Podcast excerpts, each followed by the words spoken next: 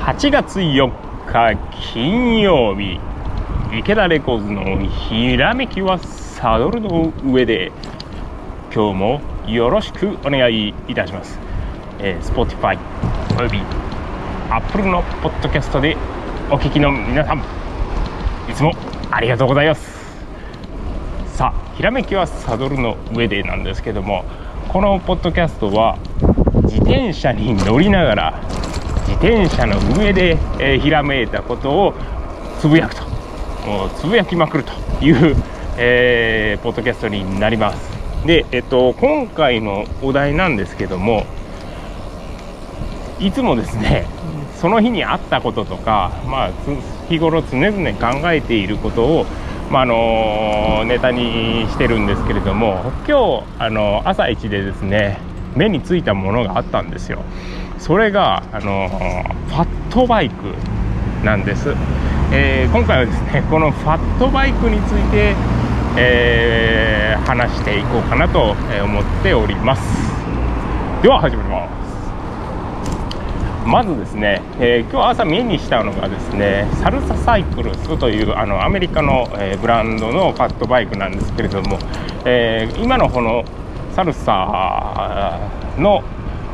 一番新しいファットバイクってどんなかというとカーボンフレームの巨大な幅が太いファットバイクなんですね。えー、これが今一番最新と言っても、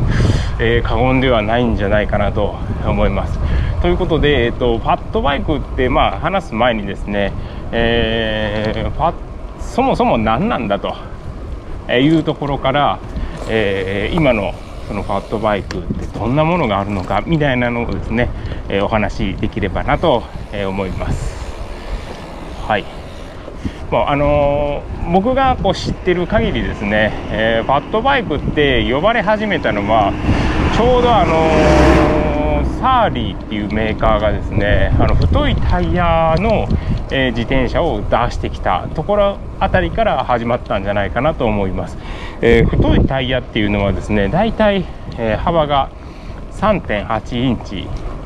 ですねえー、その当時のマウンテンバイクのタイヤ幅の約2倍の幅の超極太の、えー、タイヤが出没したというところから始まったんじゃないかなと思います。で、えっと、それまでにもですねいろいろそのタイヤが太い自転車っていうのは、えー、出てたんですね。例えばあのビーチクルーザーって呼ばれる自転車で、えバルーンタイヤと、えー、いうものですね。もう本当に3インチぐらいの、えー、かなり太いタイヤの26インチとかですね、えー、そもそもま16インチ12インチぐらいで、えー、幅あれなんぼやろうな。幅5インチとかですね、まあ、かなり特殊な、えサイズなんですけどもあのバギー用の、え車のタイヤを全後輪に採用したですね。本当にもう何て言うんですかね。ちっちゃいドーナツが全後輪についたみたいな。あのド迫力の小径車、えー、ミニベロみたいなのもあったりですね。実はそのいわゆるこうファットバイクとして広がってくる前にもたくさん出てたと。でもここまでドカーンと、えー、知れ渡るのはなかなか、えー、なかったんじゃないかなと思います。でまあ最初ですね僕が知ったのはそのサーリーのえー、名前で出てきた自転車でパグスレーというものだったんですけど、え、これがですね僕はあの当時そのあまりのインパクトでどうしても乗りたい乗ってみたいと思ったんですね。でもその当時僕すごくあのー、欲しかったんですけど買えなかったんですよ。まだ学生中学生高校生ぐらいじゃなかったかな。あのー、見た時に。なんで、あのサイクルモードっていう自転車の、まあ、展示会があってですねそこに試乗車がこう出てくるんですよでその試乗車やったら乗れるっていうのであの日本の代理店のあのモトクロスインターナショナルさんが、え試乗会をやってたのでそこまで行ってそのサーリーのパッドバイクを乗ってですね感動したと いうところです。26インチの3.0っていうタイヤ幅なんですけどこれがですねもう見たからインパクトがすごいんですよ。もうあのまあバイクかよとあの思うんですよ。もうパッと見た時にですね。自転車の側面からまあそれの情景というか、えー、形を見た時にタイヤがあのタイヤの面積がでかすぎるんですよね。そもそもが。で、まあ、3.8インチでもそんな。かなりブイブイ言わしているバイクがちょっと横を取っていきまして、えー、まあ、そのインパクトがすごかったと。ほんで乗ってみるとですねそのインパクトとは裏腹に結構漕ぎが軽かったんですよね。あのまあ、パッドバイクとも言いつつもあのすごい大きな浮き輪が全後輪についてるようなイメージなので、まあ、思ったほど重たくなかったと、まあ、重たいのは重たいんですけど普通の自転車と比べて走りが重いかっていうと、まあ、そうではなかった逆になんかすごい進む気がしたって感じですね、まあ、初速はどうしても車輪の周りがゴムの量が増えるんで重たい分あるんですけど一回スピードに乗ってしまえば意外とスイスイスイと、えー、進んでいくというふうに感じましたね。でもう一つは音ですね。音が違う。あの今まで乗ってた自転車とちょっと違う音がする、まあ、どんな音かというとブリブリブリブリブリブリブリブリブリブリっていう音ですねあの車がこう今横をこう車が通ってるんですけど通るとエンジン音以外にタイヤの音がするんですけどそのタイヤをもう少し音を大きくしたような感じのブレブレブレブレっていう、え音がした。これはあのロードバイクとかママチャリではもう感じないやつですね。ツーリングバイクでも感じたい。あれは一体何なんだと後ろ思わず振り返ってしまうような、えそういう音がですね特にブロックタイヤとなるんですよ。地面をこうブロックがプリプリプリプリプリとえー、走っていく時にですねその音が聞こえるんですけどもそれがまたこう快感でなんかこう自分がこう大きくなったように、えー、見える、まあ、そんなイメージをですねあのその初めて試乗会で、えー、乗った時に感じたんですね。で、えまあ、それから、まあ、どうなったかというと、まあ、しばらくですねそのファットバイクに乗る機会というのは全然なかったんですけども、ま、そこからですね10年10年ぐらいか。10年ぐらいしてようやく自分もファットバイクに、えー、乗る機会が来てで買ったんですよ。でそれからというものファットバイクに乗って、まあ、いろんなところを走りまくったんですね、まあ、一番近かったのが山やったので初めてそのファットバイクという乗り物で、えー、山の中をですね本格的にこう攻めていった感じですね。あのトレイルライドというやつです。ブロックタイヤで山の中をそいそいそいと走り回ると。でファットバイクってタイヤがすごいでっかいんでそれを利用してよく言われるんですけどこの浮遊感っていうのを楽しめるんですよ。あの超低圧で、えー、乗るとタイヤ自体が柔らかくてふわふわふわふわっていう感じでクッション性が非常に高いんですね。なんであのサスペンションがついていなくてもタイヤのサスペンションが非常に強くて乗り心地がいいと。で歩道ですとか段差があるようなところに行ってもタイヤがですねほぼほぼ吸収してくれるんでそれも乗り心地もいいと。いうので、あのー、日常的に 毎日毎日乗ってそのブリブリ感ふわふわ感を楽しんで走ってたという感じですね。で逆にタイヤの空気圧を結構パンパンにして走ると転がるんですよ。やっぱりこのロードバイクとかマウンテンバイクに比べると重さはあるんですけどそれとは違う何て言うのかな。一回転がりだしたらずっとこうタイヤの勢いで回り続けるみたいなのがありましてそれはそれで非常にあの面白い、えー、乗り物やなと思ったんですね。で、えー、そのファットバイクでいろんな山を乗り回しているとふと気がついたことがあったんですよ。それが意外とタイヤが減りにくいっていうとこやったんです。あの通常のタイヤではないんであの地面に当たる面積っていうのがまあロードバイクとかマウンテンバイクに比べると、まあ、タイヤの太さが倍以上あるわけですからなかなか1点にかかる圧力っていうのも少なくなるんですよ。おそらく。なんでタイヤにかかるダメージもちょっと少なくてブロックだろうがスリックタイヤだろうがまあまあ減らない。全然減らない。で減ったら新しいタイヤに交換しようと思っとったんですけども全然減らんのでもう途中でですねあの自分が飽きてしまって新しいのに変えるとかですねそういうことがまあまあ起こってますよね。はい。それがすごいあの面白かったポイントになります。副作用的なワットバイクの、まあ、いいところって言ったらそうなのかなと思いますね。でファットバイクに乗り始めてから、えー、シングルスピード仕様とスタイルっていうのにまだ重ねてですね、えー、はまるようになったんですね。あのシングルスピードにするとファットバイクの面白さが結構際立ってくるんですよ。あのギアをなくすっていうところです。ギアをなくすとそのファットバイクのふわふわしたタイヤ感と、えー、特有の音と乗り心地とハンドリングと、え、いうのをもう集中できるんで結構面白い。であのもともとファットバイクって柔らかい路面の上をこう走るように、えー、できてきた、えー、自転車だそうです、まあ、砂の上雪の上あの泥の上とかですね。そういう普通のタイヤだったらブショッとこう刺さってですね全然前に進めないやんというところスリップしてしまうようなところもその太いタイヤなら面積が広くなるんで地面に刺さらずに走っていけますよというような、え自転車やったんです。なんで、ま、乗り始めたらですねまあまあ行くんですよ。バットバイクもともと本領を発揮するのは雪の上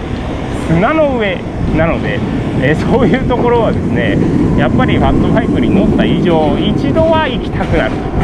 だからもう今広島に住んでるんですけど広島もですね雪が降り始めたりしたらもう今ここぞとばかりに外へ外へっていう感じですね。で自分の知ってる自転車仲間の人もですねまあ1年雪が降ってもまあ23日なんですよこの広島の都会の方ですね。街中の方。その23日たった23日なんですけども降ったらみんなせーのでドン。と走りに行くようなそういう不思議なですねファットバイクあるあるも中にはですねありますね。はい。という、えー、ファットバイクのお話なんですがえー、出始めた頃はですねパーツもそんなになくて普通のマウンテンバイクのパーツをなんとかこう流用して、えー、自転車を形成する形をとってたんですね。なんで最初に僕が見た、えー、パグスレっていうサーリンの自転車は前後に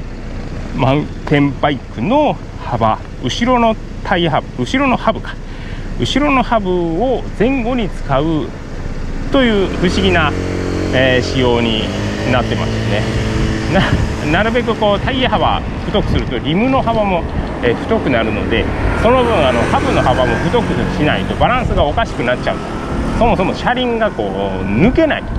みたいな、えー、状態になってしまうので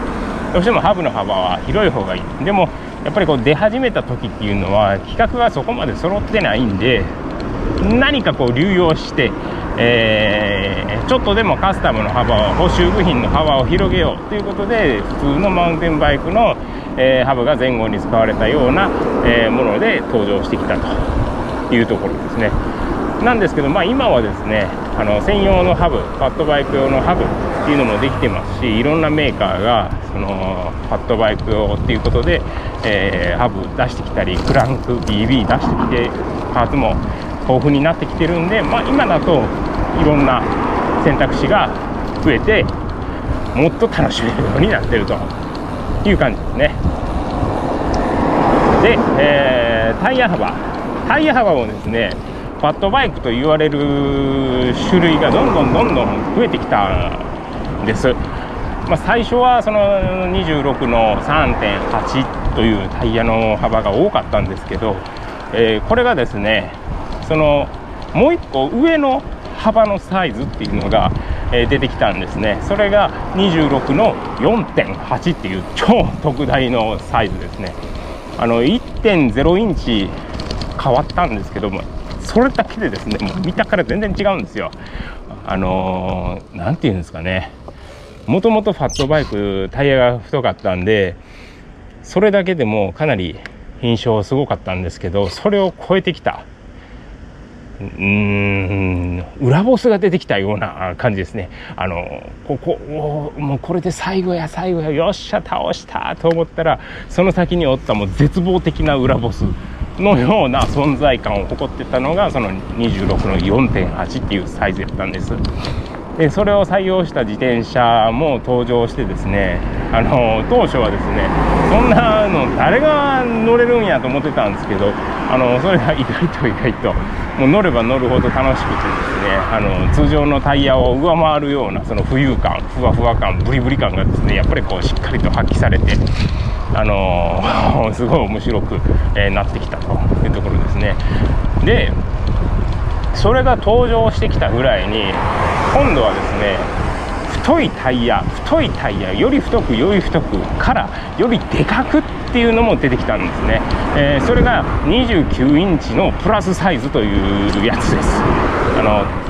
もう本当にですねここの辺りのタイヤサイズの変化によく対応してたのがサーリー、えー、サルサやったんですけどあのもう面白いんですよ。タイヤがどんどんどんどんですね。新しいタイヤが太くなったりちっちゃくなったり幅が広くなったりでかくなったりと、えー、いうのでですね僕はその変化の渦中に乗ったんでもうめっちゃ楽しかったんですよね。でその次に出てきたのが29インチのプラスサイズやったんです。これは、えー、通常の29インチの、えー、サイズマウンテンバイクサイズのタイヤ幅をまあ、2.1とか2.2とかがその時多かったんですけどこれを3インチまで超拡大してですねもう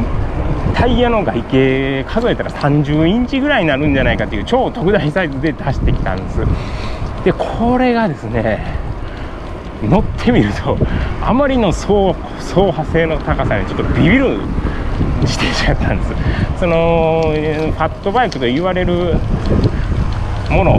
3.8以上4.8ぐらいのタイヤほどブリブリ感はないんですけど1回転がり始めたら小石だろうが岩だろうがなんかもう全部乗り越えていっちゃうあの車輪の大きさにですね、えー、それがあのセミファットってその当時言われとったんですけどもうどんどんどんどん乗り越えていっちゃう。しかもその29インチの3インチっていう幅はあのシングルスピードとかなり相性が僕良くてですねあのギアがなくてもそのタイヤの大きさによる走破性の高さがあのー、どんなちょっとした些細なところももう乗り越えていっちゃうというのでそのシングルスピードバイクとの相性が非常に良かった覚えは今でもあります。今も、えー、29インチの3インチのタイヤは運用してるんですけどそれも全部シングルスピードでえ、行ってると。いうところですね。はい、で、まあ、ふわふわしたアドベンチャーな乗り心地の、えー、ちょっと特殊な得意なちょっと変態チックな、え、ファットバイクともう少しスピードを上げて、え、走れるようになってきたこのセミファット、えー、この2種類が出てきたんですね。で、えその次に、えー、出てきた、まだどんどん出てくるんですよ。まあ、その次に来たのが27.5っていう29インチよりもワンサイズ落としたサイズ。これの、えー、3.0、2.8っていうのが出てきたんです。2.8インチから3.0ですね。で、これは一体何かっていうと、やっぱ29インチのあの超でかいタイヤが超でかすぎて、もうちょっとコンパクトに取り回しがしやすくなるようなものはないのか。って、えー、いうところで出てきたのがその27.5インチに太いタイヤを履かせるというやつやったんですね。でちょうどそれ全部マウンテンバイクのタイヤが、えー、基準になってるんですけど、まあ、マウンテンバイクのタイヤって、26インチ27イン27.5インチ29インチと、えー、大体この3種類、えー、あるんですけど29インチで太くしたんやったら27.5っていうちょっとちっちゃいコンパクトなやつでも太くしたらええやんと、えいうところで出てきたと。でそれがですね27.5の3.0インチになるとタイヤの外周がですねちょうど29インチの2.2.2.3ぐらいと大体一緒になると。そうなると何が起こるかというとちょっとクリアランスの広いタイヤのマウンテンバイクですね、え、29インチ2.42.5が入る、え、マウンテンバイクにもうそっくりそのままホイールを入れ替えて使えるようになると。だからその時からこう2つのホイールをこう入れ替えて楽しむみたいなのが、え生まれたんじゃないのかなと思いますね。そのディスクブレーキが中心になってきたその時にですね、まあ、それで普段スピードを出して走るときは、えー、通常の29かけの、えーまあ、2.2ぐらい。でふわふわした乗り心地で楽しむ時の27.5の3.02.8という感じの使い分けが生まれてきたんじゃなかろうかと。でそれも一応セミファットというやつですね。ちょっとだけ太いタイヤで、えー、使われるようななんでこのこういうあのセミファットっていうのが生まれてきたぐらいからあのファットバイクとあの大体こう住み分けが進んできたように思いますね。でまあ今どうなってきているかというとそのセミファットもあの前前のタイヤは3.0からま2.6とか2.8とかちょっと細いなってきてる。細い言うても太いですけど、えー、いうぐらいの幅になって27.5も同じような、えー、2.5、えー、2.8ぐらいの幅になってきてると。で車種によっては後ろが27.5で前が29を採用した前後異形のえー、ものも出てきてると。いうような、えー、状態やと思います。で、えー、話はですねあの元に戻るんですけどもこういうタイヤの変化があっ,、えあった中で、えサルサが、まあ、今日の朝の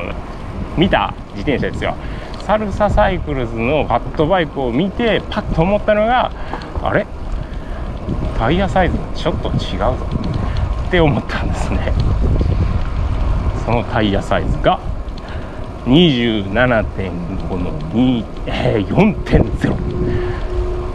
おいおいおいみたいな感じだったんですね、まあ、前前からその27.5っていうのがあるのは知ってたんですけど27.5のパッドバイクですね。おついにもう全面に来たなと思って、えー、それをもうまじまじと見てたんですよ。それまあよく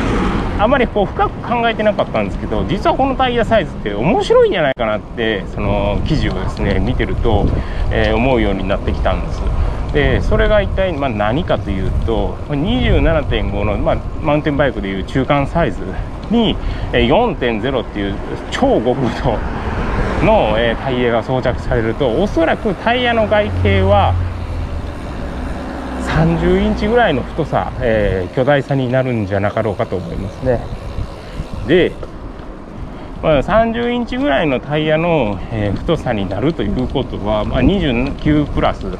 29プラスというその3.0インチのもともと企画があったその超巨大自転車として運用していく中でまあ許容できる超巨大最大サイズでファストバイクの太いタイヤ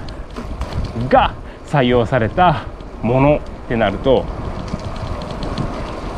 まあ想像ですよ乗ったことないんで想像なんですけどもものすごい走破性の高さがまずあると。あの路面の凸凹とかも段差とか階段みたいなのはもう軽く乗り越えていくと。あんまりこう障害にならないぐらい、まああの まあ、障害にはなるけども他の自転車に比べたら障害にならないぐらいタイヤがこう食い込んでグググググッと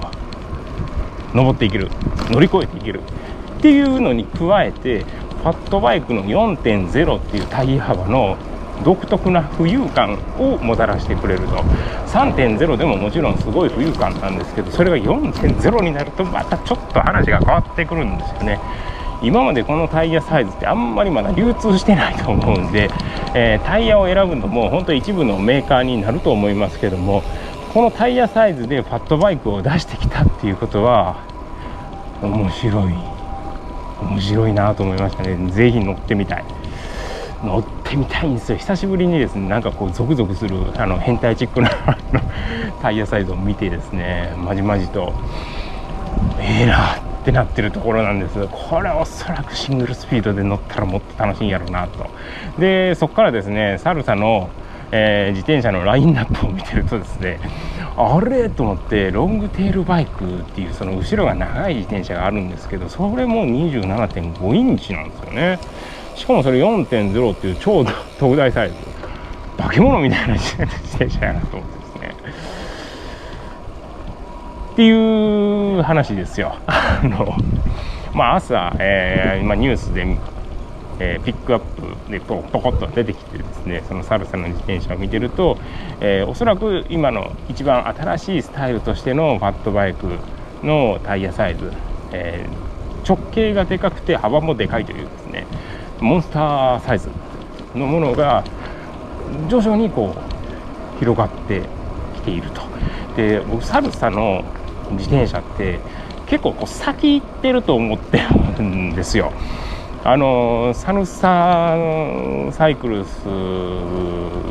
の採用した企画スタイルっていうのが後々ですね他のメーカーも採用し始めるっていう感じのえー、まあ、全部が全部じゃないんですけどもイメージがあってですねそれは例えばあのグラベルロードが出てきた時も広がってきた時もですね何十何年も前か10年ぐらい先行ってるんちゃうかなと思うんですけどあのグラベルロードってずっとサルサが作っとったんですよ。でそれを知ってたからあれこれサルサやんってそう広がってきた時にえー、感じたのは今でもこう覚えてるんですけどもあとそのディスクブレーキの、えー、ロードバイク。こういうのもですね結構早めから着手しててですね僕は結構あの動向を気にしてますね。すごい面白いメーカーなんでもっとこう何て言うんだろう他のところがですねやらないところまでちゃんと手を伸ばしてやってくれるという面白みがすごいある、えー、メーカーやなと思います。でそこで、まあ、今出してる、えー、ファットバイクですね、えー、タイヤが太いでかいものを結構力入れてきてるところを僕は見るともしかしたらまあ絶対ではないんですけどももしかしたらファットバイクのこのでかいサイズってもう一回新たなスタイルとして来るんかもしれないなって思ってるところですね。でまあ一通りファットバイクも乗ってその26インチの、えー、太いタイヤも乗って29インチの太いタイヤも乗った後でその両方を兼ね備えた27.5の4.0のこの超極太タイヤ。一体どんなんなんや。それぞれのいいところを取り尽くしたこの27.5乗ってみて。乗ってみて。次ファット買うんやったらこれやな。って、え、思っている、えー、ところでござい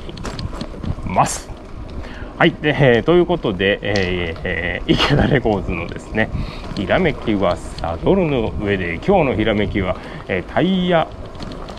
ファットバイクのタイヤ新しいサイズをひらめいた、えー、お話でした。では、えー、今日はこれで終わります。それでは、えー、終わります。どうもありがとうございました。